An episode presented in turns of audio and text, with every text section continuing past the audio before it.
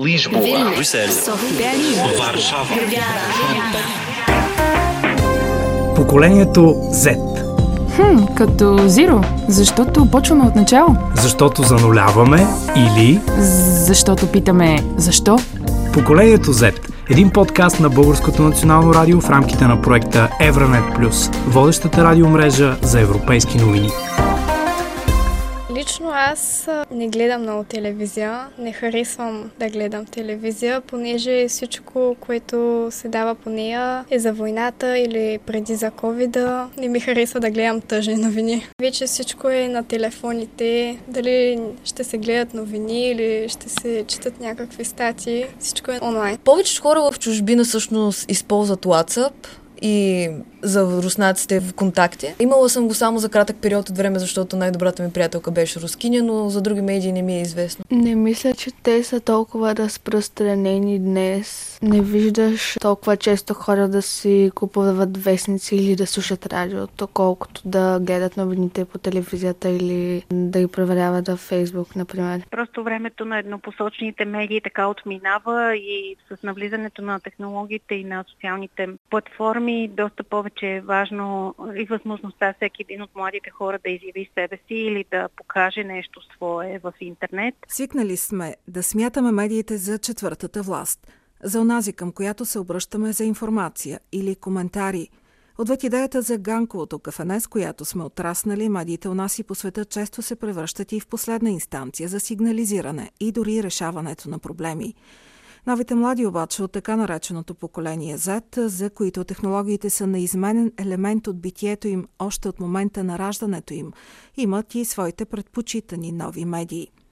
Макар и да ползват информацията от тях посредством ботове, социални медии и платформи, те рядко опират до класическите медии като вестници, радио и телевизия, защото всичко е онлайн. Медиите също. Доктор Жустин Томс, дигитален експерт и преподавател в Нов Български университет, наблюдава промяната в тенденциите вече няколко години.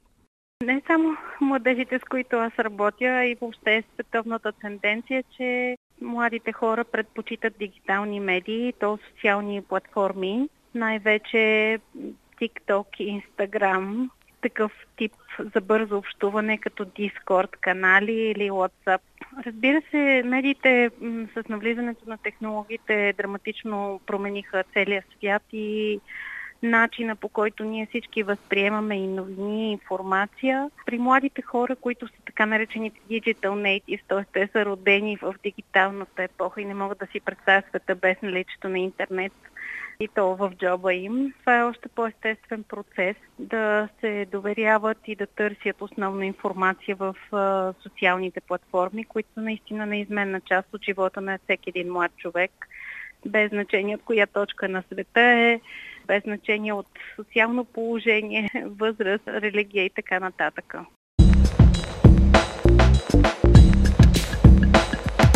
Както и много други неща в живота, навиците в медийното поведение на младите хора се определят и от общността им – приятели, съученици, фен групи. Защото им вярват, казва Таня Облак Чернич от факултета по социални науки към университета в Любляна в Словения. Na prvo mesto družbeno omrežje oziroma а, апликация. На първо място поставят социалните мрежи или приложенията. На второ място, веднага след социалните мрежи, са техните връзници или приятели. Социалните мрежи за поколението Z са това, което подсказва и самото им име – място за общуване. Приятелите, разбира се, са една от основните първопричини, за да достигнат или открият дадена информация. Затова я получават и чрез социалните мрежи.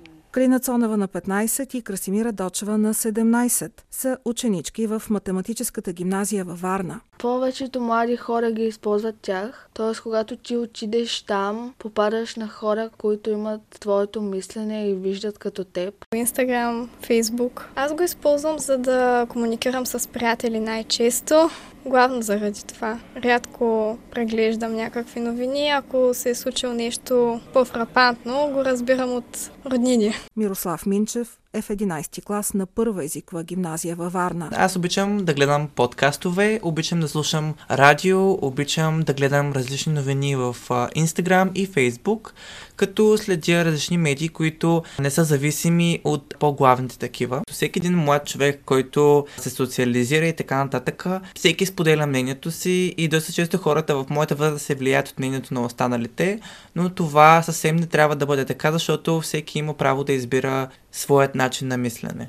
Последно време аз доста им влияя относно това какво слушат, коя медия да избират и така нататък, но примерно майка ми е голям фен на радията, докато баща ми повече следи онлайн медиите. Мария Христова от 22 езиково училище в София е част от екипа на School Media. Аз лично винаги съм избирала медии, които ми представят по-ясно съдържанието и по-кратко и обективно, разбира се, в писмен вариант е ясно, че светът се променя, средствата за комуникация също се променят и ние сме много по-различни и е нормално да навлизат всякакви нови видове медии, чрез които да се информираме и те да са по-бързи. Все пак ежедневието ни е много динамично, свързано с много, не знам, и пътуване, и задачи. Затова ли по-лесно вашето поколение се превръща в създател на медийно съдържание? Предполагам, че да. Лично аз когато създавам някакво съдържание, се старая то да бъде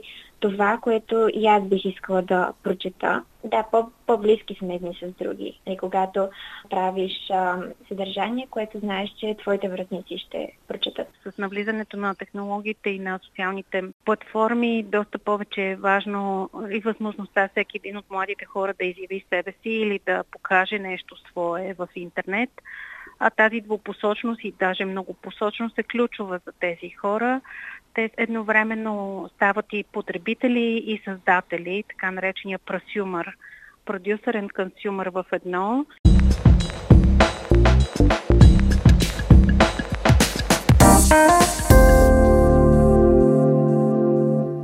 Бързината на технологиите определя и избора на бързи медии, смята Мария Тилева от първа езикова гимназия във Варна. Защото по този начин мога да се свържа с приятелите си, дори когато не се виждаме лице в лице и мога да комуникирам с тях повече. Много често си пишем през нощта. Най-често ползвам Instagram, Facebook и разбира се браузъри, за да търся информация. Радиото го считам за нещо невероятно. Всеки път, когато пътувам до училище с колата, ние с баща ми пускаме музикално радио и така отивам в не толкова харесано място от мен с настроение. Промяната в моделите на потребяване на медиите е и възможност, казва Кристиян Юлзари, който след няколко месеца завършва средното си образование в Русе.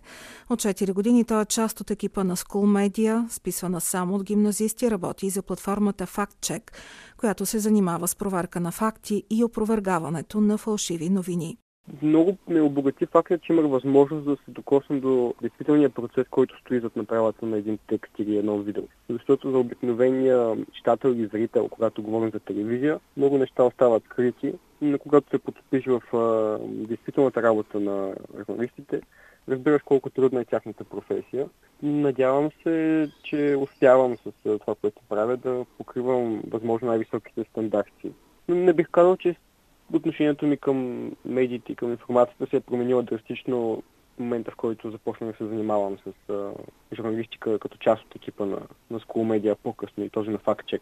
Имам провери в а, почти всички, бих казал, най-разпространени социални мрежи в България. Тях ги ползвам много често за сверяване на информация. Всъщност, чрез тях много често се правя равносмет какво е популярно след а, хората около мен, най-вече сред моите връзници. От една страна има, разбира се, и мода, от друга страна самите медии така са устроени, че всъщност затварят социалните платформи, по-скоро затварят хората в едни така наречени балони на техните интереси и това е доста лесен начин за пребиваване в една медия, докато примерно ако консумираме радио или телевизия, контрола върху съдържанието ни е доста по-малък, има много по-голяма еднопосочност, всички консумират почти едно и също. Разбира се, може да сменим канала на телевизията, или на радиото, но те не са безброй много опциите, докато в социалните мрежи е много по-лесно, много по-визуално, много по-динамично.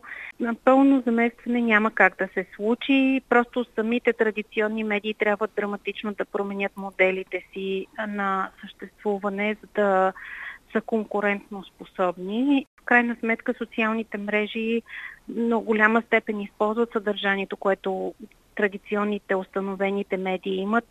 Още повече, че нали, медии като Националното радио, националните телевизии се ползват с огромен кредит на доверие, какъвто все още в самите социални мрежи няма.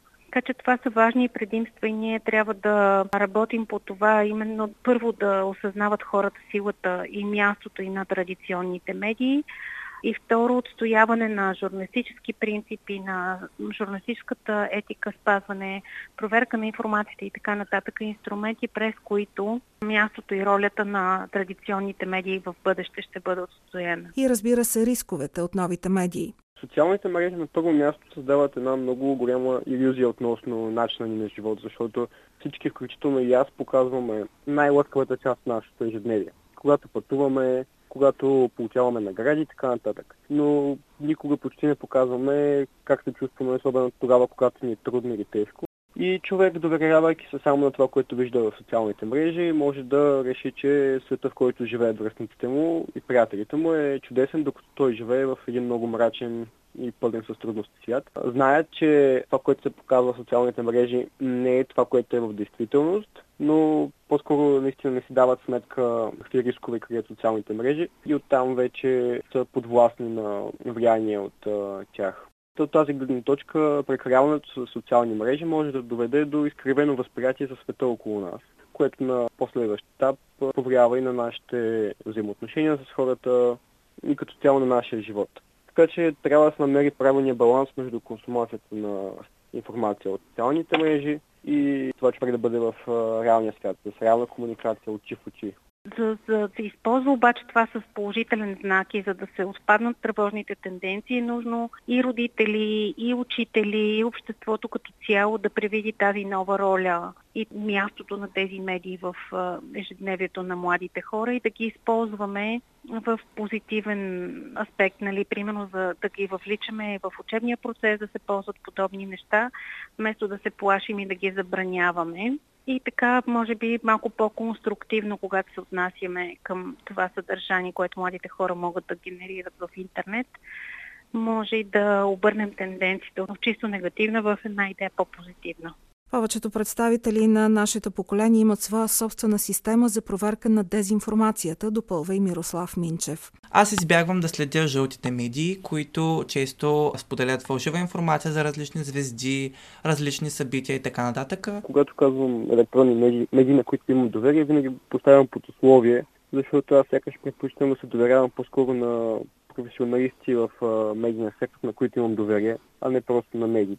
Ще ми се да кажа, че те знаят доста за дезинформацията и за пропагандата, но истината е, че това е само при определена част от тези млади хора. Самите механизми на пропаганда са толкова добре сработени, че много често дори опитни хора не успяват да, да отсеят истината от пропагандата. Но при младите хора има такава тенденция да търсят повече, да сверяват тази информация и смятам, че това и за в бъдеще ще особено ако се работи малко повече и в посока медийно ограмотяване в училище, ще е само един голям плюс за цялото общество. Медиите са не само място за информация или комуникация, но и реален метод за обучение, организация на доброволчески и различни други инициативи за младежите. Гледе на съвета активности, праксе, Имайки предвид, разбира се, многото дейности и практики, с които е свързано тяхното използване на социалните мрежи, това разбира се са места, където младите хора се чувстват добре. Там, където се опознават, информират и социализират. Не на последно място, това също може да бъде важно пространство за получаване на подкрепа и взаимопомощ, когато се налага. Това са много полезни функции на социалните медии при определени обучителни затруднения, които може да имат. Поколението Z се самонасърчава и се помага чрез комуникацията в социалните мрежи. Няма какво да си говорим младите хора не четат вестници, не познават тази медия. вестниците ще имат своята роля в някакви епизодични моменти от живота ни, но няма да са и не са вече отдавна това. Не само млади хора, не съм виждала почти никакви хора, освен в трета възраст хората, не съм виждала да си купуват вестници. Нямат нужда от носталгия, просто вестниците се трансформират. Има вестници, но те са в интернет. Телевизията също изключително много се трансформира и ние виждаме, че все повече тя не е каквато беше, тя вече не е аналогова, тя си е изцяло дигитална, имаме on-demand консумация, което значи, че нали, всеки подбира какво да слуша, може да върне и да гледа предаване от вчера, от тония ден, да махне рекламите, да чуе само новини и така нататък. Радиото в целият този медиен а, пейзаж стои най-стабилно, защото потребителите на радио си остават, те не са традиционалисти, просто радиото се консумира при различни обстоятелства, шофира, пътува или пък докато работи, много хора все още слушат радио, така че в този ред на мисли и за радиото най-малко следва да се безпокоим. Просто съм свикнала да използвам по-нови неща. По темата работи Доротея Николова. Поколението Z, за да разберем кои са хората, които ще променят света ни. Един подкаст на Българското национално радио в рамките на проекта Евранет Плюс, водещата радиомрежа за европейски новини.